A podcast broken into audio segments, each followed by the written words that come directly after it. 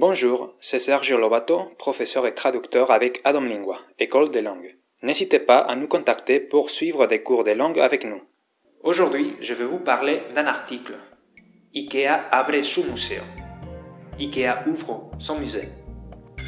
Un día a día mejor para muchas personas. Ese ha sido el lema con el que nació en 1943 una de las empresas que ha formado y sigue formando parte de la vida de casi todos los hogares de todo el mundo, IKEA.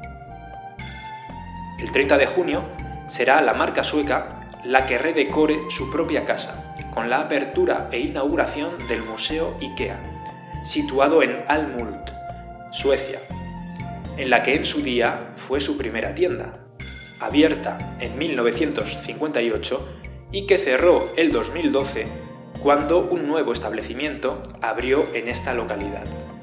Para celebrar este 70 aniversario, el exterior del edificio ha tenido que restaurarse en gran parte para recuperar la forma original. La exposición principal transporta al visitante en un viaje a través de diferentes épocas y contextos.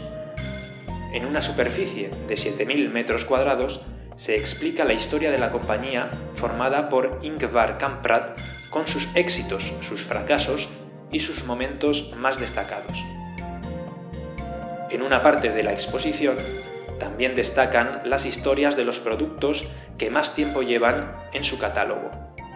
Uno de ellos es el sofá Clipan, muy querido por su diseño cercano a los niños y sus fundas intercambiables. En la exposición se invita al visitante a mostrar de qué forma cada cliente personaliza y utiliza sus míticas estanterías Billy o sus sofás Clipan. Otra de las exposiciones temporales se centra en la vida alrededor de la cocina, que permitirá al visitante imaginar cómo será la vida en el hogar en el futuro.